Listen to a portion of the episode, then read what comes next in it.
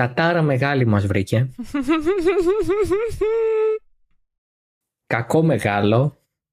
Τι ήταν αυτό το τρίμερο; Πολύ ωραίο. Τι ήταν, αυτό, τι ήταν αυτός ο αγώνας; Ε, τι είδαμε. Τι ζήστηκε; Τι ζήστηκε; Τι, ζέστηκε; Τι ζέστηκε; Πολύ καλό. πολύ πολύ καλό. Ωραίο. Ε, Σ' αρέσει; Πολύ πολύ πολύ. Χαίρομαι. Το Grand Prix του Κατάρ ε, φέτος ήταν ε, Σκέτη κατάρα. Ήταν Δηλαδή- καυτό για όλους τους λάθος λόγους. ήταν, ήτανε γεμάτο παραλίγο εκρήξεις πάλι για όλους τους λάθος λόγους. Δηλαδή, γενικά μας, ε, αυτό που μας έμεινε νομίζω στο τέλος είναι ότι θα μπορούσε να είχε γίνει λίγο καλύτερα.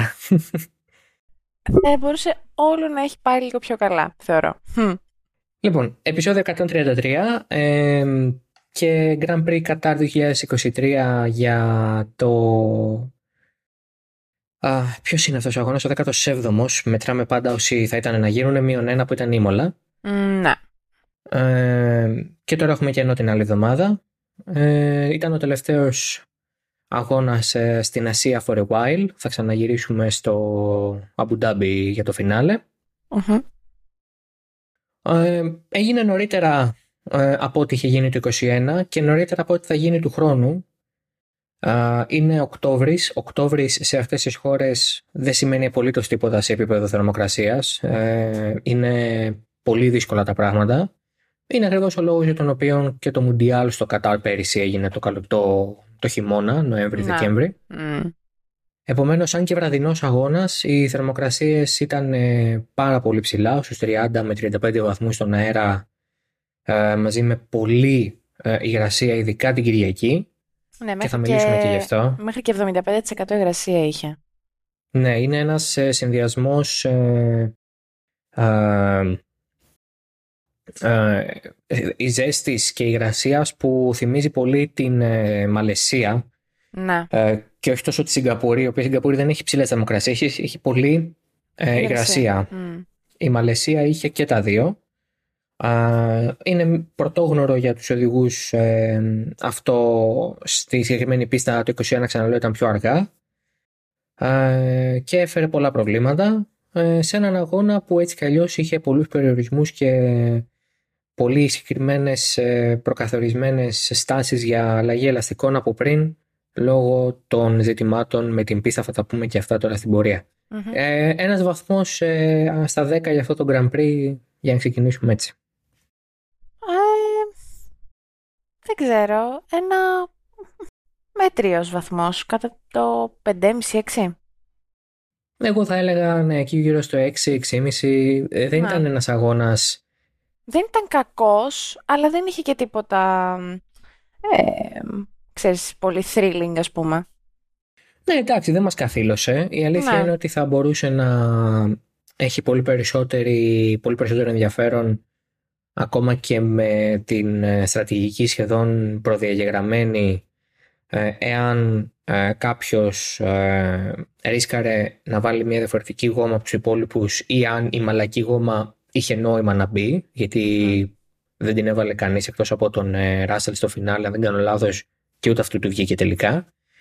Ε, και ο Μάγνουσεν και ο Λόσον και ο Μπότας έκαναν από τρεις γύρους με την ε, μαλακή στην αρχή και δεν πήγε πολύ καλά αυτό. Ε, εκμεταλλεύτηκαν το safety car και την Ναι, ναι, αλλάξανε. ναι. Ε, πάλι καλά που, είχαν το, που βρήκαν το safety car μπροστά τους γιατί μάλλον δεν θα τους έβγαινε σε πολύ Ναι, καλό. ναι. Και γι' αυτό δηλαδή και, γι αυτό δηλαδή και την άλλαξαν γιατί ήταν pit ε, σε εκείνη τη φάση ε, έκαναν μόνο οι τέσσερις τους. Μπότας, ε, ψέματα συγγνώμη, ε, Μπότας, Έκανε και ο Ράσελ. Έκα- ναι, έκανε και ο Στρόλ, αλλά φορούσε την ε, μέση, οπότε γι' αυτό δεν λέω, δεν τον βάζω σε αυτή τη λίστα. Μπότας, ε, Μάγνουσεν και Λόσον. Αυτοί οι τρεις ήταν που έκαναν ε, κατά βάση πιτ. Ναι. Ναι, η- ήτανε, ήτανε ένας αγώνας που είχε τα φόντα να είναι καλύτερος. Δεν ήταν για διάφορους λόγους. Ε, όλοι τους ε, είχαν να κάνουν με την πίστα και με τις συνθήκες στην πίστα, είτε θερμοκρασιακά είτε λόγω χάραξης. Ο Max Verstappen έγινε πρωταθλητής ασφαλώς το Σάββατο. Έγινε ο πρώτος πρωταθλητής ε, που στέφεται ημέρα Σάββατο ε, από τον ε, πεθερό του, τον ε, Νέλσον Πικέ. Τι ωραίο στατιστικό. Ο οποίος ε, έχει πάρει και τους τρεις τίτλους του το Σάββατο, ο Νέλσον Πικέ. Ε, κανείς άλλος οδηγός δεν έχει πάρει όλους τους τίτλους σε ε, ημέρα που δεν είναι ημέρα αγώνα, ενώντας ημέρα Κυριακή. Ε, η ιστορία για τον τελευταίο του τίτλο που τον πήρε το Σάββατο είναι ότι ο Μάνσελ είχε ατύχημα, ε, έγινε, ε, δεν πήρε το OK από τους γιατρούς για να τρέξει, οπότε αυτομάτως το πρωτάθλημα πήγε στον Πικέ από τη στιγμή που δεν μπορούσε να βαθμολογηθεί ο Μάνσελ. Να. Ε, ο Verstappen το πήρε τώρα λόγω του sprint. Ε, ήταν ένα σενάριο που κάποια στιγμή όταν βγήκε το sprint λέγαμε θα δούμε κανένα πρωτάθλημα να κρίνεται σε sprint. Όντως έγινε με τον Verstappen. Βέβαια, κρίθηκε μαθηματικός, δεν ήταν suspense, δεν υπήρχε suspense γιατί ποιος θα το πάρει, αλλά τελικώς ε, σε ένα sprint race ε, πήρε τον τίτλο, τον τρίτο του τίτλο Verstappen, ο οποίος ε, κατακτώντας αυτό το πρωτάθλημα, στατιστικά ε, ασφαλώς μπαίνει σε μια κατηγορία που έχει μέσα ονόματα όπως είναι ο Σένα, ο Μπράμπαμ, ο Στιούαρτ, ο Λάουντα. Ε, αλλά ε, μπαίνει και σε μια κατηγορία ακόμα πιο elite, αν θέλετε, τριών συνεχόμενων τίτλων που είναι ασφαλώς ο Σουμάχερ, ο Φάντζιο που το κάνει πρώτος, ο Χάμιλτον και ο Φέντελ. Δηλαδή πλέον ανήκει σε αυτή την κατηγορία και ο Verstappen. Τρεις συνεχόμενοι τίτλοι τουλάχιστον έτσι, γιατί ε, κάποιοι από αυτούς που ανέφερα έχουν πάρει παραπάνω από τρεις συνεχόμενους τίτλους. Ο Φέτελ έχει τέσσερις, ο Σουμάχερ έχει πέντε, ε, νομίζω ο Φάντζιο έχει και αυτός ε, τρεις συνεχόμενους όπως και ο Χάμιλτον. Το σερί του Χάμιλτον το σπάσε βεβαίως. Ε, όχι, μισό λεπτό, να ξέρεις εσύ αυτό. 14-15 16. Χάμιλτον έχει όχι, πέντε συνεχόμενους. Έχει πέντε συνεχόμενους, ναι. Ε, δικό μου λάθος, ναι. Για κάποιο λόγο θεωρούσα ότι πριν το 16 είχε πάρει τρεις συνεχόμενους. Όχι, προφανώς. Λάγκαρε το μυαλό μου. Ναι, ναι. Είχε πάρει τρεις γενικά, δύο συνεχόμενου το 13 και το 15. Λάθος μου. Ε, ναι, και τα λέω από μνήμης. Αυτά τα έγραψα το μεσημέρι και το πλάτα θυμάμαι. Δεν είμαι κάποιος ε, γκουρού της στατιστικής. Ε, δεν κάνω και αυτό στη ζωή μου. Στα... Κάπου λίγο στα κάπου λίγο στους αριθμούς σταματώ από ένα σημείο και μετά. Ε, Μιας και λέμε για ρεκόρ, να βγάλουμε και κάποια ακόμα από τη μέση. Ε, ο Verstappen έχει πια ηγηθεί σε 760 γύρους σε όλη τη διάρκεια του πρωταθλήματος. Ε, το οποίο αποτελεί νέο ρεκόρ. Παίρνει το ρεκόρ από τον Σεμπάστιαν Φέτελ. Είναι το δεύτερο ρεκόρ που καταρρύπτει φέτος ε, και κατήχει ο Γερμανός. Το προηγούμενο ασφαλώς είναι οι συνεχόμενες νίκες. Έχει πάρει 10. Ε, αν πάρει και τους πέντε επόμενους αγώνες, αν κερδίσει και τους πέντε επόμενους αγώνες, θα περάσει και τον Φέτελ συνολικά σε νίκες. Και είναι 25 χρονών, 26. Α, και σε, σε όλο αυτό ε, έκανε το τέταρτο, αν δεν κάνω λάθος, φετινό του Grand Slam, γιατί ο Άλμπον δεν έκανε ολόκληρο γύρο στην πρωτοπορία, δεν ολοκλήρωσε το γύρο που ήταν πρώτος, μπήκε στα pits, οπότε πρόλαβε ο Verstappen και πέρασε Άρα δεν έκανε ούτε έναν γύρο που να μην είναι πρώτος την Κυριακή στο Κατάρ ο Verstappen. Ε, τώρα να, τι να πεις για τον ε, Verstappen και τους τρεις τίτλους; Ε, θες εσύ κάποιο σχόλιο να πεις κάτι; Δηλαδή νομίζω ότι όλη τη χρονιά πλέκουμε το εμπόμιο του δικαίως και ήταν κάτι ε, ναι, που περιμέναμε απλά να γίνει. Ναι, ήταν νομίζω πολύ διαδικαστικό το θέμα από ένα σημείο και μετά. Είχε... Καλά, φαινόταν ότι ο τίτλος έχει κρυθεί από νωρίς και το λέγαμε κιόλας απλά, εγώ απλά θα πω ότι το γεγονός ότι ο τίτλος κερδίθηκε Σάββατο με τον Πέρες να μην τερματίζει το sprint ε, είναι λίγο, ξέρεις, νομίζω κάνει, είναι μια περίληψη όλης της χρονιάς που είχαν τόσο ο Verstappen όσο και ο Πέρες αντίστοιχα. Ναι, ναι. Νομίζω είναι ένα σαμ, ένα σαμ της ε, όλης της κατάστασης στη Red Bull. Ναι, είναι το απόσταγμα του, του 23. Ο ναι. να κοιτάει από, το, από την άκρη της πίστας και ο Verstappen να κερδίζει. Ναι. Ε, συγγνώμη, επίσης να κάνω μια παρένθεση για αυτό που είπαμε πριν για τον Χάμιλτον. Είναι τέσσερις οι τίτλοι, οι συνεχόμενοι, όχι πέντε. 17, 18, 19, 20. Ναι, ναι. Ναι, το 21 είναι ο Verstappen και ξεκινάει εκεί. Ναι, ναι. ο, ο, ναι, ο μοναδικός που έχει 5 σερί πρέπει να είναι ο Σουμάχερ. Ναι. Ναι, ναι. Που έχει 2000 με 2004. Ναι. Mm-hmm. Ο, ο σπουδαίος Μίκαλ Σουμάχερ, ο ανυπέρβλητος Μίκαλ Σουμάχερ. Καταλαβαίνετε ότι όταν ε, η συζήτηση πάει στο Μίκαλ Σουμάχερ μπορώ να, μπορώ να μιλάω για δύο μέρες. Βγαίνει το Μέρτ. το Μέρτ. Ναι. Τι εννοείς; ότι δίνεσαι φαν ε, Α, σωμάχια. merchandise. Ναι, Α, ναι. νομίζω ότι... Ε, νομίζω ότι έχω κάποιο είδους που πουλάω εγώ merch του. Sponsor από κάτω. θα, θα ήταν καλή business, αλλά δεν πήγε καλά αυτό. Λοιπόν, ε, πριν πάμε στα αμυγός αγωνιστικά, να πούμε δύο πράγματα για το ζήτημα της υγείας ορισμένων οδηγών, γιατί και όσο κάνουμε το podcast προέκυψε τώρα και μια νέα ενημέρωση για τον Albon.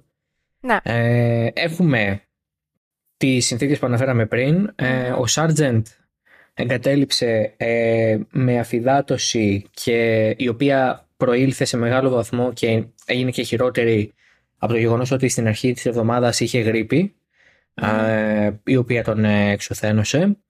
Ο Ράσελ δήλωσε ότι παραλίγο να λιποθυμήσει οδηγώντας. Ο Στρόλ ε, σταμάτησε το αυτοκίνητο του, το μονοθέσιό του σε τέτοιο σημείο τόσο ώστε να μπορεί να πάει πιο γρήγορα στο ασθενοφόρο που είναι στην αρχή του pit lane γιατί δεν ένιωθε καθόλου καλά. Ο Κόν ανέφερε ότι έκανε με τόσο 15ο γύρο ενώ οδηγούσε. Ναι. Ε, και μάλιστα για δύο συνεχόμενους γύρους, από τον 15 μέχρι τον 17 νομίζω. Α, ωραία. Καλά πήγε αυτό. Ναι, το, είπες στο, το, άκουσα, το άκουσα στο radio που είπες στο τέλος, ε, το ανέφερε, ε, ότι σας είπα ότι έκανα εμετό, λέει, στον ε, γύρο 15 ε, και τον ρώτησαν μετά αν ήταν ε, καλά και είπε ότι προς το τέλος ήταν κάπως καλύτερα. Επίσης η Williams έκανε tweet ότι ο Albon ε, μεταφέρθηκε στο ιατρικό κέντρο ε, για, λόγω εξαιτίας ε, ε, της ε, ζέστης. Ναι, έπαθε Ε, θερμοπληξία και αυτό Έπαθε επί της ουσίας. θερμοπληξία, ναι, και λέει ότι τον ε, τσέκαραν και ότι είναι εντάξει να συνεχίσει, να φύγει τέλος πάντων από το ιατρικό κέντρο. Ο, ναι, α, ε, ο Νόρις είπε στην ισπανική τηλεόραση ότι πολλοί οδηγοί πήγανε στο ιατρικό κέντρο και λιποθύμησαν από, την, Ναι. ε, από τη ζέστη. Ε, ο Verstappen είπε ότι τα πάντα ήταν στο όριο και Μμμ. ήταν και από τους οδηγούς οι οποίοι δεν απειλήθηκαν και ιδιαίτερα, δεν είχαν μάχες. Δηλαδή ε, ήταν λίγο μόνος του από ένα σημείο και μετά και δεν είχε και, την, ε, και τον ε, αχώ της μάχης. Ε, ο, προφανώς είπαμε για την θερμοκρασία, είπαμε και για την υγρασία. Απλά τι γίνεται; Όταν έχεις τους κανονισμούς που σου λένε ότι πρέπει να κάνεις με το κάθε σετ το πολύ 18 γύρους και μετά τους πρώτους 3-4 γύρους δεν υπάρχει καμία διακοπή ούτε με εικονικό αυτοκίνητο ασφαλείας ούτε με κανονικό έχεις ε, όλους τους οδηγούς να κινούνται σχεδόν σε ρυθμό κατατακτηρίων για να μπορούν να βγάλουν το μέγιστο από το, από το, από το, από το set. Ναι. Δηλαδή κανείς δεν είχε την πολυτέλεια να κάνει ένα μεγαλύτερο stint που σημαίνει ότι πρέπει να κινηθεί πιο αργά, που σημαίνει ότι μπορεί να ε, κάπως φυλάξει δυνάμεις και να αντέξει περισσότερο. Όλοι κινούνταν σε ρυθμούς ε, sprint ενώ έπρεπε να κάνουν μαραθώνιο. Ναι, φυσικά. Και αυτό βάζει ακόμα έναν ε, παράγοντα σε όλη τη δυσκολία που ήταν ήδη πάρα πολύ δύσκολο το εγχείρημα το σημερινό ε, λόγω της ε, ζέστης και της υγρασίας. Ε, εντάξει, όταν κινείσαι στο όριο σε τέτοιες ε, συνθήκες, ε, είναι επόμενο ότι δεν θα πάνε καλά τα πράγματα. Ναι, ο, ε, ο- η αλήθεια είναι ότι ο, ο Στρόλ δήλωσε ότι μέσα στο μονοθέσιο στο τελευταίο 30 γύρους ζαλιζόταν και όλα γινόντουσαν θολά. Ναι. Ε, ο, καλά. Και ειδικά στις, ε, μ, πιο γρήγορα, στα πιο γρήγορα κομμάτια της πίστας. Λέει ότι έπεφτε η πίεσή του. Ο, ναι, ο, ο Νόρις ε, είπε κάτι αντίστοιχο, το είπαμε και πριν. Ε, τον είδαμε τον Πιάστρη κιόλας να ξαπλώνει στο πάτωμα εκεί στο cool down room για να μπορέσει να ξεκουραστεί λίγο. Ε, είναι πολύ δύσκολο ε, και είναι δύσκολο γιατί ε, οι, οι- οι οδηγοί αυτοί προφανώς και είναι έτοιμοι να τα κάνουν όλα αυτά και είναι συνηθισμένοι απλά η προετοιμασία τους δεν περιείχε ε, δεν συμπεριλάμβανε προετοιμασία και για τόσο μεγάλη υγρασία. Νομίζω ότι αν η υγρασία ήταν σε πιο φυσιολογικά επίπεδα θα μπορούσαν να ανταπεξέλθουν τη ζέστη γιατί η ζέστη τουλάχιστον α, αν κινείσαι με μεγάλη ταχύτητα και ανοίξεις λίγο το κράνος ενδεχομένως να μπορέσεις να πάρεις μια ανάσα. Ο Τζακ Τούχαν που ήταν στο F1 TV καλεσμένος μετά τον αγώνα και με μιλούσε δηλαδή στο πάνελ ε, με τον ε, Will Buxton, ανέφερε ότι ο αέρας που έρχεται ε, ακόμα και όταν είσαι στην πίστα και περπατάς, όχι όταν κινείσαι με ταχύτητα 300 χιλιόμετρα την ώρα, είναι σαν να σε φυσάει ένα δράκος. δηλαδή το χαρακτήρισε ακριβώς έτσι. Λογικό και δεν νομίζω ότι είναι καν τόσο η ζέστη όσο είναι η υγρασία σε αυτό το κομμάτι. Ε, ναι. Ε, ναι, τελείως. Μα όταν έχεις 75% υγρασία. Είναι σαν να φυσάει καλοκαίρι στη Θεσσαλονίκη. Και δεν. Ναι, και, δεν το και όλα αυτά βράδυ. σε κανέναν. και όλα αυτά βράδυ. Δηλαδή, ε, καταλαβαίνετε ότι ήταν ναι. 8-9 το βράδυ, δεν ήταν ντάλα του μεσημεριού, αλλά ναι, ναι. είναι έρημος. Είναι, είναι πραγματικά έρημος. Είναι πιο δύσκολο από ότι είναι και στο Μπαχρέιν, αν και είναι γειτονικά κράτη. Και βεβαίως πηγαίνουμε και στο Μπαχρέιν σχετικά νωρίς μες τη χρονιά. Είναι ακόμα τα απόνερα του χειμώνα. Ενώ τώρα είμαστε στα απόνερα του καλοκαιριού και σε αυτές τις περιοχές δεν υπάρχουν. Εντάξει, και στην Ελλάδα τι είναι σχετικά να γίνει αυτό. Δεν υπάρχουν τέσσερις εποχέ, υπάρχουν δύο. Υπάρχει το ακρεφνές καλοκαίρι και ο χειμώνας. Που είναι λίγο σαν βαρύ φθινόπορο. Δεν είναι και πραγματικός χειμώνας χειμώνας. Επομένως, δεν είναι αυτό το. Α, όπως έχει εδώ στην Ελλάδα, για παράδειγμα, τώρα 22, 23, 24 βαθμούς και λες: OK, κάνουμε μια μετάβαση προς το χειμώνα. Εκεί από τους 30 θα πάμε στους 20 κάτι, με το ζόρι για λίγο πριν ξαναπάμε στους 30 ε, και 40 βέβαια. Τέλος πάντων, όλα αυτά ε, έκαναν το Κατάρ πάρα πολύ επικίνδυνο. Ήταν πολύ επικίνδυνο και για, το, και για τα ελαστικά. Η επίσημη ιδεολογία της Πιρέλη είναι ότι μπορεί να έχουμε αλλάξει τα κέρπ στην πίστα, γιατί τα κέρπ του 21 ήταν κέρπ μοτοσυκλετών, όπου ε, αποθαρρύνεται ο αναβάτης από το να καβαλάει τα κέρπ, ε, ενώ στη Φόρμουλα 1 είναι κομμάτι της αγωνιστικής ε, γραμμής ε, σε πολλές περιπτώσεις, mm-hmm. έστω στις δύο ρόδες. και βάλαμε λοιπόν μία σειρά κέρπ πια, δεν υπάρχουν δύο, αλλά η μία σειρά κέρπ που υπάρχει είναι η πιο άγρια, ε, με το μεγαλύτερο ύψος και με τη μεγαλύτερη τραχύτητα. Και στις τροφές 12 και 13 περνάνε πάρα πολύ χρόνο τα μονοθέσια πάνω από αυτά τα κέρπ. Γι' αυτό το λόγο και μειώθηκε το πλάτος της πίστας σε αυτές τις δύο στροφές, ώστε οι οδηγοί να είναι αναγκασμένοι να στρίψουν πιο κλειστά και να πατήσουν λιγότερη ώρα στο κέρμπι και καθόλου αν γίνεται, που δεν γινότανε. Και ε, μαζί με την μείωση του χρο... των γύρων που μπορεί να κάνει κάθε οδηγός με το εκάστοτε σετ, να σώσουν κάπως την κατάσταση και να μπορέσουν να προφυλάξουν τα ελαστικά από το να επί ουσίας, ε, διαλυθεί το πλαϊνό μέρος με το υπόλοιπο. Δηλαδή η αποκόλληση του πλαϊνού μέρους με το πέλμα ε, είδαν κάποια μικρά κοψίματα την Παρασκευή και το Σάββατο, το, την Παρασκευή μάλλον, και το Σάββατο πήραν θέσει αποφάσεις. Αυτό. Ε, τα έκανε όλα πιο δύσκολα. Λοιπόν, Μαρίλη. Παρακαλώ.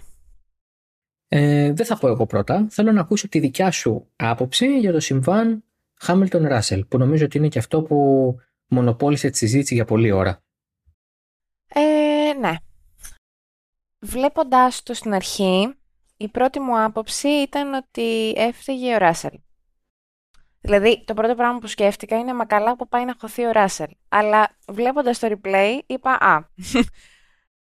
ε, ουσιαστικά, ο Ράσελ πάει να βρεθεί στο πλευρό του Verstappen, στρίβουν μαζί δηλαδή, είναι λίγο πιο πίσω ο Ράσελ από το Verstappen, είναι ξεκάθαρα μπροστά ο Verstappen, δηλαδή αυτό δεν είχαμε κανένα, κανέναν ενδιασμό σε αυτό. Και ο Χάμιλτον έρχεται από την εξωτερική, δίπλα από τον Ράσελ και χώνεται μπροστά του και έτσι χτύπησε ο Ράσελ στον πίσω δεξί τροχό του Χάμιλτον και βγήκε εκτός. Ε, θεωρώ ότι χώθηκε ο Χάμιλτον, άρα και φταίει, αλλά ξεκάθαρα αγωνιστικό συμβάν. Δηλαδή, ποινή δεν θα έδινα για κανένα λόγο, σε κανένα από τους δύο. Ναι, να πούμε σε αυτό το σημείο ότι δεν έχουμε ακόμα απόφαση από τους αγωνοδίκες ή την ώρα που γράφουμε. Οπότε τώρα λέμε την άποψή μας τελείως ε, ε, σε προσωπικό επίπεδο. Ναι. Δεν σχολιάζουμε την απόφαση. Ναι, Δεν έχουμε ακόμα απόφαση να σχολιάσουμε. Ναι, όντως. Καλά, ούτως ή άλλως αυτή την άποψή μου λέω. Ε, νομίζω αυτό. Αγωνιστικό συμβάν θα το έδινα και εφόσον ο, ε, Ο Χάμιλτον έκανε DNF ούτως ή άλλως. Το φταίξιμο βέβαια περισσότερο σε αυτόν θα το έδινα, αλλά αγωνιστικό συμβάν για μένα. Λοιπόν, οι, οι αγωνοδίκες έχουν το δικαίωμα να πούνε είτε ότι κάποιος φταίει ε, εξ ολοκληρού wholly ε, ή predominantly, κατά κύριο λόγο. Ε, εγώ θα έλεγα ότι ο Χάμιλτον φταίει predominantly, κατά κύριο λόγο. Ναι. Ε, δεν θα το έδινα αγωνιστικό συμβάν. Θα το έδινα μια ποινή 5 δευτερολέπτων ή τριών θέσεων κάτι. Βασικά, όχι δευτερολέπτων, δεν μπορεί να την εκτίσει. Έχει, είναι DNF. Ε, τριών θέσεων. Θα του δίνα κάτι. Γιατί ε, θα εξηγηθώ. Καταρχάς, ε, να, να, να πω κάτι σε τελείως προσωπικό επίπεδο. Ε, όταν έχετε κάποιος και μου λέει δεν μπορείς να κρίνεις έναν οδηγό γιατί έχει πετύχει τόσα πολλά, έχει χάσει την μπάλα. Διότι δεν κρίνουμε έναν οδηγό με βάση το τι έχει πετύχει, κρίνουμε έναν οδηγό, ε, όταν μιλάμε για συμβάντα, έτσι, για συγκρούσεις, επαφές κτλ. Mm-hmm. Κρίνουμε έναν οδηγό με βάση το τι έχουμε δει. Θα μπορούσε ο Χάμιλτον να λέγεται ε, Νόρι, Σάτζεντ, Λεκλέρ, Φερστάπεν, οτιδήποτε, και να κρίνουμε, θα μπορούσε να λέγεται Α, ο Ράσαν να λέγεται Β. Φταίει ο οδηγός Α ή ο οδηγός Β. Να, να ξεκινήσουμε από εκεί, καταρχάς, έτσι. Και αυτή είναι η κριτική που ασκούμε συνολικά και στο podcast ε, και στα προσωπικά μας κανάλια. Συγγνώμη, ναι. είμαστε live εκπομπή. Ναι, βγήκε απόφαση. Βγήκε απόφαση. Και τι λέει; Ε, μάλιστα βγήκε απόφαση και για τα δύο συμβάντα που ήταν ε, υποδιερεύνηση και για το mm γεγονός ότι πέρασε την ε, πιστα και για το collision. Ε, no further action στο Ωραία. Άρα, άρα, το πήγανε, το πήγανε, το πήγανε με τη δική μου. Με, με σένα, ναι, ναι, ναι. ναι, ναι. Predominantly at fault, βέβαια. Α, ωραία. Αλλά λένε ότι επειδή έγινε στον πρώτο γύρο και στην ναι, πρώτη ναι, ναι, στροφή... Ναι, ναι, ναι. Lap one, turn one incident. Ναι. Ωραία. Άρα λοιπόν το βάζουν στην... Α, και για το ότι πέρασε την πίστα πήρε... Πήρε α, μια... Πήρε μια επίπληξη 50.000... 50.000 ευρώ. Οι 25.000 κατακρατούνται και... Α, ναι, έκπτωση 25.000 ευρώ. αν, αν κάνει κάτι ξανά θα δώσει και τις άλλες 25.000. Ναι, ναι, ναι, αυτό. Ε, καλά, εντάξει, άμα πιάστε τον κάπου τυχαία στο πάντοκ, γυρίστε τον ανάποδα, θα πέσουν 60.000. Πάρτε και 10.000 να. Τέλος πάντων τώρα. Δηλαδή είναι ο Χάμιλτον Ψιλοπίδημα. Ναι, εντάξει. Ναι. Αλλά ρε Πριμάντ ε, το πήρε. Παρένθεση για τα λεφτά. Αυτά πάνε σε προγράμματα που τρέχει η ΦΙΑ για οδική ασφάλεια και τέτοια. Ναι. Και γιατί κάποτε διάβαζα ότι τα παίρνει η ΦΙΑ και τα κάνει ε, δείπνα για τους ε, ε, καλεσμένους κτλ. Είναι ΜΚΟ η ΦΙΑ θεωρητικά. Είναι δεν το... μπορεί να έχει. Συγγνώμη, είναι το catering της Red Bull. είναι το catering της Red Bull. τα παίρνει η Red Bull και τα κάνει, και τα κάνει καναπεδάκια. Ε, ναι, ωραία. Λοιπόν, έχουμε απόφαση. Baobans και spring rolls. Ωραία, έχουμε, ωραία, έχουμε απόφαση. Η απόφαση λέει αυτό που περίπου είπε η Μαρίλιο. Δεν θα δίνει ποινή. Θα το χαρακτήριζε ότι φταίει περισσότερο ο Χάμιλτον. Ο Verstappen. Μόνος του φταίει ο Verstappen, ήταν εκεί. Φταίει ο Verstappen. Γιατί, ε, υπάρχει. ήταν εκεί δίπλα ήταν. ήταν εκεί δίπλα. Ναι, αλλά δεν, έχει, δεν τον είχε κουμπίσει. Το κοίταξε περίεργα. λοιπόν, λοιπόν ε, εγώ, ναι, εγώ πέφτω μέσα στο predominantly, δηλαδή ότι εγώ περίμενα να λέει predominantly απόφαση. Ναι, ναι, ναι, Ε, όχι wholly, ε, δεν το περίμενα να το, να το δω. Εγώ περίμενα να δω μια ποινή. Γιατί περίμενα να δω μια ποινή. Ε, δεν, έβαλα, ε, δεν έλαβα υπόψη μου αυτό που είπαν οι αγωνοδίκες στο τέλος, ότι είναι συμβάν πρώτη, πρώτου γύρου πρώτης τροφής. Εάν το κρίνουμε σαν τέτοιο, προφανώς και δεν πρέπει να δοθεί ποινή, γιατί ε, είναι πολλές ε, οι φορές και το έχει δηλώσει και η Ομοσπονδία ότι σε αυτά τα πράγματα, σε, αυτά τα, σε αυτού του είδους τα συμβάντα, όντως ε, θα είναι πολύ πιο επίοικης. Οπότε ε, είναι συνεπής σε αυτό, ότι δεν δίνουμε ποινή για αυτό. Αλλά αν μιλούσαμε για ένα οποιοδήποτε άλλο συμβάν, ο Χάμιλτον είναι 100% κατά την άποψη μου υπεύθυνος, γιατί ε, τη στιγμή που ε, πάει από την εξωτερική και πάει να στρίψει μέσα σε μια πίστα που ξέρει ότι δεν έχει πρόσφυση εκτός Μα όχι, ε, χώρο σε μια άλλη πίστα που είναι γομαρισμένη θα είχε. Το είναι μια πίστα η οποία δεν είναι γομαρισμένη mm. εκτό αγωνιστικής γραμμής. Είναι νέα άσφαλτος. Επομένως, σε αυτό το πλαίσιο Εάν το πήγαινα καθαρά εκεί, θα έλεγα ότι ο, Φερ... ο Verstappen πάλι λέω. Ο Χάμιλτον. Ο Χάμιλτον. Καυτερνίζεται. Δεν... Πραγματικά. Ο Χάμιλτον δεν έχει δίκιο να είναι εκεί που είναι. Τώρα, το ήδη είπα ότι το επιχείρημα έχει πετύχει τόσα γιατί τον κρίνεται είναι. Δεν υπάρχει πουθενά. Ε, δηλαδή, ελπίζω να το καταλαβαίνετε και εσείς που το είπατε. Το άλλο επιχείρημα, μα έχει μαλακή γόμα, έπρεπε ο Ράσελ να τον αφήσει. Πρώτον, δεν υπάρχει έπρεπε στο να τον αφήσει. Υπάρχει, θα έπρεπε να είχαν συνεννοηθεί τι θα γίνει σε αυτό το σενάριο. Διότι ο Ράσελ κάνει καταπληκτική εκκίνηση σε πρώτη φάση. Φεύγει καλύτερα από τον Χάμιλτον. Φτάνει τον Verstappen και είναι μετά στη δεύτερη φάση της εκκίνησης που ο Χάμιλτον προλαβαίνει και τους δύο. Άρα, σε πρώτο χρόνο ο Ράσελ έχει κερδίσει με το σπαθί του την διεκδίκηση της πρώτης θέσης από τον Verstappen, όντας ε, πλάι-πλάι ε, με τη ρόδα του σχεδόν στο ψυγείο του Ολλανδού, μπαίνοντας προς την πρώτη στροφή. Να. Ο Χάμιλτον είναι εκεί και πάει να χωθεί σε ένα σημείο στο οποίο ξαναλέω σε μια άλλη πίστα με γόμα σε, και σε αυτό το κομμάτι ή έστω με περισσότερη πρόσφυση και σε αυτό το κομμάτι να είχε μια ελπίδα. Εδώ δεν είχε. Το να, πάει, να αφήσει ο Ράσελ για να περάσει ο Χάμιλτον κτλ. είναι κάπως παιδική νοοτροπία. Ε, αφενός υποτιμάει και υποβαθμίζει τον Ράσελ ο οποίος έχει βρεθεί εκεί γιατί το αξίζει. Καταρχάς έχει ξεκινήσει δεύτερος και έχει φτάσει σχεδόν να, να παλεύει για την πρώτη θέση με το σπαθί του. Αφετέρου, υποτιμάει τον ε, Χάμιλτον γιατί είναι σαν να λένε ότι δεν, δεν μπορεί αλλιώς το παιδί, πρέπει mm. ο Ράσελ να τον αφήσει. Όχι. Έπρεπε να είχαν συνεννοηθεί, φαντάζομαι ότι είχαν συνεννοηθεί για κάτι. Ο Χάμιλτον εκείνη την ώρα βρίσκει την ευκαιρία, πάει να χωθεί να περάσει με ολέθριες συνέπειες. Οκ, okay. ας πούμε ότι λοιπόν αφού είναι πρώτου γύρου συμβάν και πρώτης στροφή έχουμε άφεση αμαρτιών και λες: OK, κανένα πρόβλημα, no further action. Δεν, είπα, δεν, δεν το λένε αγωνιστικό συμβάν, να το τονίσουμε αυτό. Το λένε no further action. Ήταν ξεκάθαρα μια μίξη της δικής μου και της δικής σου άποψης. Ναι, οπότε δεν είναι. Ε, Ειλικρινώς, εγώ θεωρώ ότι ο, και το παράδειγμα ο Χάμιλτον. Ναι, πήγε και ζήτησε και συγγνώμη. Πήγε και ζήτησε και συγγνώμη. Πολύ mm. σωστά έκανε και ζήτησε συγγνώμη. Και το χάρηκα που ζήτησε συγγνώμη γιατί ήταν ένα, μια περισκεψία.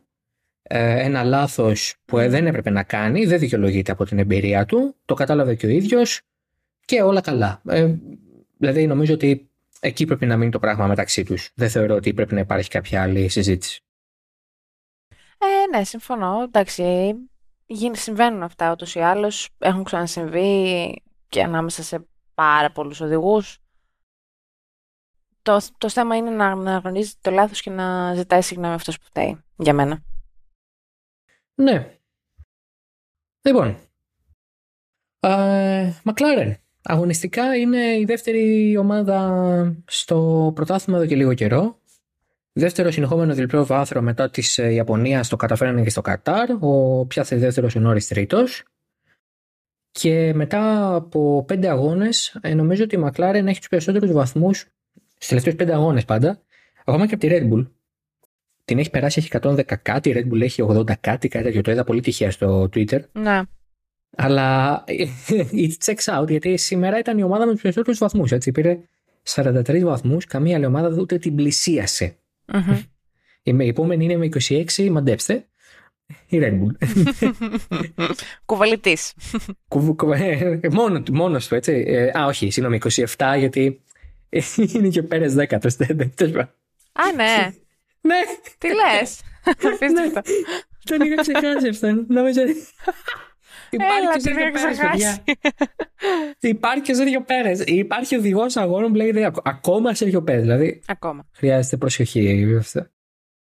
Λοιπόν, για τη Μακλάρεν, κάποιο σχόλιο; Ε, Πύραυλος. Από το πουθενά, ξέρω εγώ.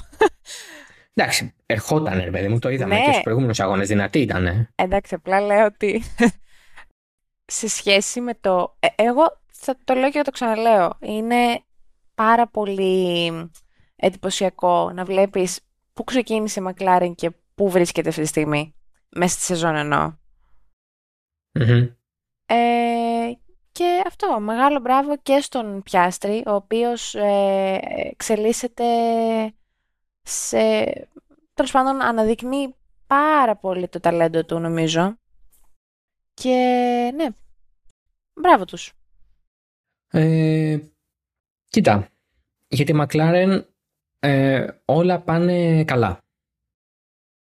Ε, καταρχάς ανοίξανε την ε, νέα τους αεροδυναμική σύραγγα την εβδομάδα που μας πέρασε και θα αρχίσουν ε, να ε, κάνουν δουλειά στο μονοθέσιο του 24 επί της ουσίας. Μμμ. Ό,τι βελτίωση είδαμε, και θέλω αυτό να το τονίσω, ό,τι βελτίωση είδαμε από τη McLaren φέτος, έγινε χρησιμοποιώντας ακόμα την σύραγγα της κολονίας στη, της Toyota. Δηλαδή, ε, ξαναλέω, με, νοικια, με νοικιάρικη σύραγγα, η McLaren από πρώτη τελευταία ομάδα έγινε δεύτερη. Μμ. Ε, και είναι πολύ ενδιαφέρουσα η ιστορία ε, του πώς γίνεται όλο αυτό, διότι επί της ουσίας τι κάνει η McLaren. Κυριολεκτικά, για να κάνεις δοκιμές, στέλνει με βανάκι 5-6 ανθρώπους και πάνε κολονία κάθε τόσο. Με βανάκι και το, τι μα- το, το model. Το 60% του μονοθεσίου επί της ουσίας. Αυτό δοκιμάζεται στην αεροδυναμική σύραγγα. Δηλαδή, θέλω να το διανοηθείτε αυτό, ότι κάθε, ξέρω εγώ, εβδομάδα, δύο εβδομάδες ή οτιδήποτε, 5-6 άνθρωποι με πορτοκαλί ρούχα, ένα βανάκι και ένα μοντέλο μονοθεσίου φεύγουν από το walking, περνάνε το κανάλι της μάχης, κατεβαίνουν Γαλλία, φεύγουν Ντουρού για κολονία, που είναι σχετικά στο κέντρο της Γερμανίας, κέντρο ε, μ, δυτικά θα το έλεγα, προς τα σύνορα με την Γαλλία, και πάνε ε, για δοκιμές και ξαναγυρνάνε. Και έτσι η McLaren έγινε η δεύτερη ομάδα. Ε, Άρα, Άρα- ακόμα μεγαλύτερο μπράβο και φαντάσου τι θα κάνουν με τη δική τους. Ακριβώς. Δεν είχαν δικιά τους εδώ και πάρα πολλά χρόνια. Ε, Μμμ. πρέπει να είναι πάνω από μια δεκαετία. Είναι η σύραγγα η οποία χρησιμοποιούσε η ομάδα της Φόρμουλα 1 της Toyota. Τώρα τη χρησιμοποιεί η ομάδα στους αγώνες αντοχής και κάποιες φορές ε, και η ομάδα στο WRC. Τα κεντρικά έτσι κι αλλιώς ομάδα στο WRC είναι στη Γιουβάσκυλα, στο, στη Φιλανδία. Να. αλλά κάποιες φορές το χρησιμοποιεί και η ομάδα WRC. Κατά βάση όμως αυτή η σύραγγα, η οποία παραμένει μία από τις πιο μεγάλες σύγχρονες, δεν είναι απαρχαιωμένη κάτι τέτοιο, αλλά είναι σε δύο διαφορετικές χώρες. Είναι, πρέπει να περάσεις τη Γαλλία για να πας. Καλό είναι αν θες να κάνεις αεροδυναμικές αλλαγές και να βελτιώσεις το αυτοκίνητό σου, να μην χρειάζεται να μεταναστεύεις. Ε, Ναι. Να το Δεν κάνει. μην χρειάζεται διαβατήριο, ας πούμε. ναι, α, ναι, ειδικά τώρα που είναι και η Αγγλία Brexit. εκτός ε, Σέγγεν. Καλό θα είναι να το έχεις ψηλό διπλά πόρτα. Δηλαδή να μην πολύ χρειάζεται να κουνιέσαι. Να μπορείς να πηγαίνεις με τα πόδια, ας πούμε. Ναι. Να το, όπως λέει και ο Ανδρέας Στέλλα, ακούω ξανά επιτέλους την, ε, α, την τουρμπίνα της σύραγγας από το γραφείο μου, γιατί είναι πολύ κοντά το γραφείο τους στο, στη Πολύ σύραγγα. ωραία, πολύ ωραία. Οπότε Μπράβο είναι τους. αυτός ο ευχάριστος ήχος, αυτό το, βου- το βούμβος, ο οποίος ε, εμένα θα μου, σπάγει, τα- θα μου σπάγει τα νεύρα, για τον Στέλλα είναι... Μουσική στα αυτιά του, music. Ναι, ναι, music. ναι. Ε, είναι το... η μελωδία της ευτυχίας παίζει. Πολύ ωραία. Λοιπόν, αυτό. Η McLaren τα έχει κάνει όλα αυτά με αυτά τα μέσα. Είναι καταπληκτικό το τι έχει καταφέρει. Μμμ. Και ως τραπιάστρη νικητής του Σαββάτου ε, he, he, he, he came, he saw, he conquered. Δεν είναι η Βίτι Βίτσι που λέγανε και οι Ρωμαίοι. δηλαδή αυτό το παιδί εκπληρώνει λίγο-λίγο, κομμάτι-κομμάτι την προφητεία. Νομίζω. Ε, ναι. Και Όχι. Σε ακούω σιωπηλή και όχι, όχι. είναι το πουλάνι Περι- σου και λέω τι. τι. περιμένω να ολοκληρώσεις. Περιμένω να σταματήσεις να επεφημίσεις τον όχι τραπιάστρη. Ε, εγώ θα πω ότι επιβεβαιώνει ότι καλά έκαναν η McLaren και η Alpine και μάλλον γι' αυτόν. Ναι, εννοείται αυτό. Ε, αυτό. Ότι αρχίζει να, ε, να έχει τα μέσα επιτέλους, ε, δεδομένου του πόσο έχει εξελιχθεί το μονοθέσιο, όπως είπαμε, ε, να αναδείξει το ταλέντο του, που ήδη ξέρουμε ότι έχει, προφανώς. Ναι, το, το μεγάλο πρόβλημα με τον ε, Πιάστρη ήταν ότι δημιούργησε όλο αυτό το χαμό γύρω από το όνομά του με το ε, με, με όλη αυτή την αντιδικία Alpine, McLaren κτλ. Και λέγαμε, οκ, έχει ξεκινήσει κάνοντας κάποιους εχθρούς. Ε, Ναι. αλλά στη, στο τέλος της μέρας ε, και η McLaren έκανε το σωστό να τον κυνηγήσει και να τον πάρει και ο Πιάστρη έκανε το σωστό πηγαίνοντας στη McLaren ε, διότι ό,τι και να γίνει στο μέλλον που δεν γνωρίζουμε ακόμα σε αυτή τη φάση η McLaren είναι πολύ πιο, κα, πιο μπροστά και σε καλύτερη κατάσταση από την Alpine Ναι. η οποία έχει μείνει σταθερά εκεί που είναι ενώ η McLaren από το Nadir έχει φτάσει στο Zenith ε, σχεδόν Παρακάτι. Ε, παρά κάτι, της λείπει το κάτι της, ναι. Αλλά το, όλος αυτός ο τόρος, ε, το, το, η αντιδικία, το γεγονός ότι δημιούργησε με λάθος τρόπο ένα σούσουρο γύρω από το όνομά του, η διαχείριση μανατζερικά από το Weber, όλο αυτό θα μπορούσε μια φετινή συνέχιση της κακής εικόνας της McLaren ή δικά του λάθη ή κάποιο ατύχημα με τον Norris να τον βάλουν από πολύ νωρίς σε άσχημη κατάσταση ενώ τώρα ε, κάνει backup όλο αυτό που χτίστηκε γύρω από το όνομά του και όλος αυτός ο ντόρος. Πήρε την νίκη στο sprint, δεν μετράει προφανώς για νίκη στη, σε αγώνα. Ναι. Ε, αλλά μετράει ως πρώτη θέση σε αγωνιστική δραστηριότητα τέλος πάντων. Δηλαδή, σε κάθε περίπτωση ήρθε πρώτος. Και αυτό του πιστώνεται, πιστώνεται και στη McLaren και πιστώνεται στο γεγονός ότι κέρδισε έναν οδηγό ο οποίος είναι εκεί πολλά περισσότερα χρόνια, με πολύ περισσότερη εμπειρία και αντιστοιχού ταλέντου, τον Λάντον Νόρις, ο οποίος ήταν πολύ αυστηρός με τον εαυτό το Σάββατο και γύρισε και είπε, τον ρωτήσανε τι δεν σε βολεύει με το μονοθέσιο, τι ήταν αυτό που δεν πήγε καλά το Σάββατο. Γύρισε και είπε τίποτα, απλά έχω έλλειψη ταλέντου. Αυτό δεν ισχύει.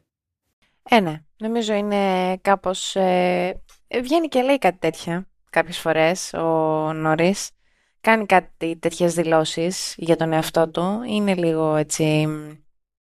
Όταν, δεν, όταν τον κερδίζουν, όταν δεν τα πηγαίνει πολύ καλά, του βγαίνει έτσι ε, δεν είμαι καλός οδηγός, δεν τα πάω καλά. Ε, αλλά προφανώς ούτε εγώ θεωρώ ότι ισχύει κάτι τέτοιο. Ε, εντάξει, νομίζω ότι σε αυτή την περίπτωση κάποιες φορές θα πηγαίνει καλύτερα ο Νόρις, κάποιες φορές θα πηγαίνει καλύτερα ο Πιάστρη. Δεν θεωρώ δηλαδή ότι ε, έχει κάποια βάση αυτό που λέει, ότι δεν έχει ταλέντο, προφανώς. Ναι. Αυτό. Α, νόμιζα θα συνέχισες και κάπως ήμουν φάση. Ναι, αυτό, αυτό. Γιατί δεν συνεχίζει, γιατί δεν μιλάει, τι έπαθε. Εγκεφαλικό. Ο, ναι, ο Νόρις ναι, είναι πολύ αυστηρός με τον εαυτό του πολλές φορές και τα I'm stupid ε, του Leclerc είναι πολύ αυστηρά επίσης. Γενικά, όταν ε, νιώθεις ότι ε, θα μπορούσες να τα πας καλύτερα, ότι έχεις εσύ την ευθύνη, ότι εσύ δεν έκανες αυτό που έπρεπε, ε, και είσαι αυτού του ελληνικού οδηγός και έχεις ε, αυτές τις προσδοκίες γύρω από το όνομά σου και τις προσδοκίες που βάζεις και εσύ ο ίδιος στον εαυτό σου. Mm-hmm. νομίζω ότι είναι φυσικό και επόμενο να είσαι πιο αυστηρός από ό,τι θα έπρεπε, αλλά ε, αυτό μπορεί να λειτουργήσει και καλά για σένα με την έννοια ότι αν το πάρεις τόσο σοβαρά και το δεις πιο σοβαρά και το. Και, και, και βάλεις πείσμα, ναι, ότι ναι. εγώ την επόμενη φορά θα είμαι εκεί. Και η αλήθεια είναι ότι σήμερα ε, τα πήγε πολύ καλύτερα. Δηλαδή ήρθε τρίτος, από δέκατος. Ε, θα μπορούσε και δεύτερος αν η ομάδα τους άφηνε να παλέψουν. Ε, ή τέλος πάντων θα μπορούσε να παλέψει για τη δεύτερη θέση, είχε το ρυθμό. Άρα είναι η όλη η εικόνα του Νόρι που εκφράζει μια αισιοδοξία και από τη δικιά του πλευρά. Πια, απλά ο Πιάστρη είναι αυτό που λέμε το New Kid on the Block, ο νέος διάτων αστέρας. Ναι.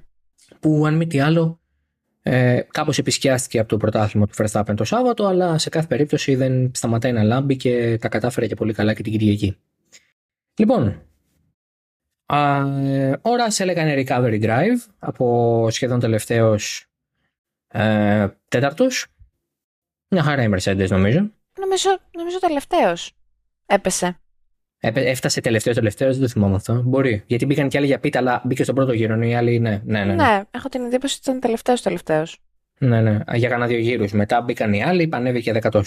Ναι, ε, μετά... Εκτός εβδόμο και τέτοιο. Ε, Μπότα, Στρόλ, Μάγνουσεν, Λόσον μπήκαν στον τρίτο γύρο. Οπότε θα ανέβηκε μετά θέσεις δέκατος. Έκτος, πέμπτος. Θέλω να πω. Mm. Άρα καλός αγώνας, μεστός. Πήρανε βαθμούς, θα μπορούσαν να μην είχαν πάρει κανέναν. Ε, ναι. Και κατά βάση πήρανε δύο παραπάνω τους βαθμούς από τη Ferrari. Ε, γιατί δύο τερματίσανε. Μάλλον ένα τερμάτισε από κάθε ομάδα. Ο Ράσελ τέταρτος, ο Λεκλέρ πέμπτος. Αυτοί οι δύο παραπάνω βαθμοί του Ράσελ είναι και οι δύο παραπάνω βαθμοί που πήρε συνολικά η Mercedes σε σχέση με τη Ferrari την Κυριακή. Έτσι, μιλάω πάντα για την Κυριακή. Ναι, ναι. Ε, και κάπως έτσι μπορεί να νιώθει λίγο πιο άνετα η Mercedes αφού την ε, δεύτερη θέση κρατάει ακόμα με 326 βαθμούς. Η Ferrari έχει 298, απέχει δηλαδή 28 βαθμούς ακόμα από τη Mercedes δεν είναι διαφορά που δεν καλύπτεται, αλλά δεν είναι και διαφορά μικρή. Ναι. Ε, αντίστοιχα και η McLaren έχει φτάσει πάρα πολύ κοντά πλέον στην Aston Martin. Είναι μόνο 10, 11 βαθμούς μακριά. Έχει, είναι στην τέταρτη θέση η Aston Martin με 230 και στην πέμπτη η McLaren με 219.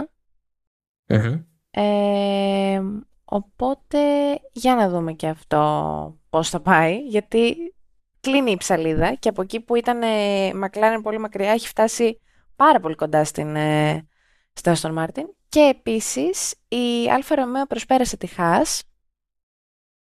Ε, βαθμολογήθηκαν και ο Μπότας και ο Ζου και πήραν έξι βαθμούς, πάρα πολύ πολύτιμους. Ε, και πλέον η Alfa Romeo είναι στην 8η θέση και η Haas είναι στην 9η. Ναι, είναι η αλλαγή που δεν αγγίζει καθόλου τη Williams η οποία συνεχίζει ακάθεκτη με 23 βαθμούς, έχει 7 από την Alfa Romeo. Ε, δεν είναι μικρή διαφορά, δεν είναι μεγάλη διαφορά, είναι πιο κοντά στο μικρή διαφορά του 7. Απλώς ε, επειδή παίζουν σε αυτές τις θέσεις που δίνουν 3, 2 βαθμούς, 1 βαθμό, ε, είναι πιο πιθανό να, να διατηρηθεί προς όφελος της Williams γιατί θα πρέπει η Alfa Romeo να κάνει ξανά άλλο ένα τέτοιο. Αυτό και, να... και δεύτερη φορά. Δηλαδή, χρειά... έχει ο Άλμπον έχει χτίσει ο Άλμπον μόνος του. Δεν το τονίζω αυτό. Ναι, ναι. ο Άλμπον μόνος του είναι έβδομος στο πρωτάθλημα των κατασκευαστών. Άλλος κουβαλητής. Ναι, εντάξει. Δε... ο Άλμπον και ο Verstappen φέτος είναι μόνοι τους. Και ο Αλόνσο, αυτοί οι τρεις. Δηλαδή, είναι τόσο μεγάλη, τόσο μεγάλη διαφορά. Mm. Ε, με τους teammates τους. Αλλά ναι. Ε, ε, και ο Τσουνόντα με έναν τρόπο. Δηλαδή, δεν έχει πάρει όλους τους βαθμούς η Αλφατάουρη, αλλά έχει πάρει τους περισσότερους και με διαφορά από τον δεύτερο. Τέλος πάντων, το σημαντικό για την. Καλά. Ο Τσουνόντα τρεις βαθμούς έχει πάρει και ο Λόσον δύο. Α, νόμιζα τέσσερις είχε και έναν ο Λόσον. Okay.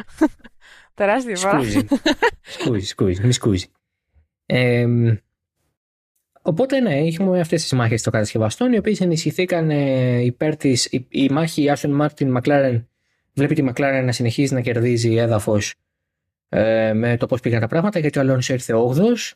Mm-hmm. η Alpine είχε τον Οκόν 7ο, ο Γκάσλι τελικά έμεινε εκτός δεκάδας. Πολύ καλός αγώνας από τον Οκόν με δεδομένο και ότι έβγαλε τα εσωψυχά του ε, στην, ε, στις αρχές του αγώνα.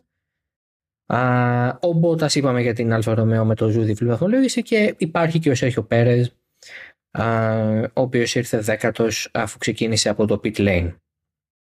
Λοιπόν, κλείνουμε. Ναι, αν δεν έχεις κάτι άλλο. Όχι, είμαι, είμαι υπερπλήρης. Θέλεις ε, κάτι για στρατηγικές; Και κουρασμένος. Λοιπόν, όχι, ε, αν θέλω κάτι με στρατηγικές. Θες εσύ να πεις κάτι για στρατηγικές; Ε, όχι ιδιαίτερα. Είδαμε ότι η soft δεν θα λειτουργούσε Και η μαλακή, και η μέση και η σκληρή δούλεψαν καλά. δεν είχαμε κάποιο, ε, κάποιον αποκλεισμό, κάποιο ε, DSQ. Όλοι τήρησαν το, το όριο του 18 γύρω ένα ε, τέτοιο. Σετ. Ένα σετ. Ε, δεν έχω νομίζω κάτι να σημειώσω, όλα πήγαν πολύ... Ε, ήταν δηλαδή πολύ κλασικό, κλασικός ο τρόπος που κινήθηκαν τα πράγματα. Μόνο ο Ράσιλ που έβαλε τη soft μετά στο τέλος για 7 γύρους, ε, που ήταν βέβαια και ο από τους τελευταίους που έκαναν αλλαγές. Ο τελευταίος μάλλον που έκανε την αλλαγή του. Ωραία. Λοιπόν, κλείνουμε. Θα τα ξαναπούμε σε δύο εβδομάδες. Η επόμενη εβδομάδα είναι κενή από Φόρμουλα 1 και νομίζω κενή και από WRC. Ναι, δεν έχει. Ε, έχουμε ακόμα διάλειμμα από αυτό. Ε, οπότε, επόμενος αγώνας είναι και πάλι sprint. Ε, στο Τέξας το sprint είναι μία το πρωί. Τέλεια. Ελλάδας. Έτσι, οπότε καταλαβαίνετε ότι όποιος θέλει να απολαύσει αυτή την πανδεσία ε, μαχών, η οποία κατασκευάστηκε ακριβώς για το νεανικό κοινό, το οποίο Σάββατο βράδυ τι θα κάτσει να κάνει, θα βγει να πιει, Όχι. Θα, θα μαζευτεί με φίλους και τη φοιτητοπαρέα που έχουν ανοίξει στις σχολές. Ξέρω εγώ, ε, θα πάει σε κανένα πάρτι; Θα, θα κοιμάται αν μιλάμε για τα πιο πιτσιρίκια; Όχι. Ή για, τα πιο, για τους πιο μεγάλους; Ή, καλή ώρα. Μία, μία, μία η ώρα, θα, μία και ένα θα είναι καρφωμένο για την εκκίνηση του sprint στο Τέξας. Δηλαδή... Θα σου πω εγώ, μία η ώρα θα ήθελα να κοιμάμαι, ιδανικά. Ναι, είναι... θα το δεις όμως, γιατί δεν έχουμε Όχι, επιλογή. ρε. ιδανικά μία η ώρα θα ήθελα να κοιμάμαι, να σου πω την αλήθεια. Εντάξει, εγώ δεν κοιμάμαι μία. Άρα σε μένα. Εγώ, θα, εγώ μπορώ να κοιμηθώ και 11. εγώ δεν θα κοιμόμουν μία, εντάξει. Απλά ξέρεις, είναι ότι είναι κουλή ώρα για την Ευρώπη τέλος πάντων. Ότι, μία, ότι αν έχεις δουλειά μία, αυτό σημαίνει ότι πρέπει να δουλεύεις μέχρι τις 3. Αυτό είναι βασικά το, το, το πρόγραμμα. Ε, περίπου αυτό θα κάνω. Δεν... Ε, ναι, ναι. Εντάξει, λοιπόν. Ε, οπότε θα ξαναλέμε σε δύο εβδομαδες Βρείτε μας από κάτω στα social media, βρείτε και το Oversteer σε άλλες εφαρμογές podcast από ε, τις οποίες επιλέγετε να ακούτε τα show σας. Ε, έχουμε βάλει στο True Ending Review για το Forza Motorsport το 8ο ε, στη σειρά και το είχαμε πρώτη, το κάναμε review και είμαστε πάρα πολύ ικανοποιημένοι. Δια, ακούστε περισσότερα προς εκείνη την κατεύθυνση και μέσα στην εβδομάδα θα βγει και ένα για το EAFC 24, τέλος πάντων το νέο FIFA μέσα σε πολλά εισαγωγικά. Δεν λέγεται πια έτσι. Αλλά καταλαβαίνετε γιατί μιλάω. Στο trending και πάλι, από την αφεντιά μου. Ε, οπότε, τα ξαναλέμε σύντομα. Να είστε όλοι καλά, να έχετε μια καλή εβδομάδα, να έχετε έναν καλό Οκτώβρη. Ε. Πολύ ωραίο. Ε, και... Με, συγγνώμη τώρα, άμα λες καλό Οκτώβρη, με πολλά pumpkin spice latte. Ναι, για όλα τα girlies εκεί έξω. Αυτά. Λοιπόν, να είστε καλά, για χαρά.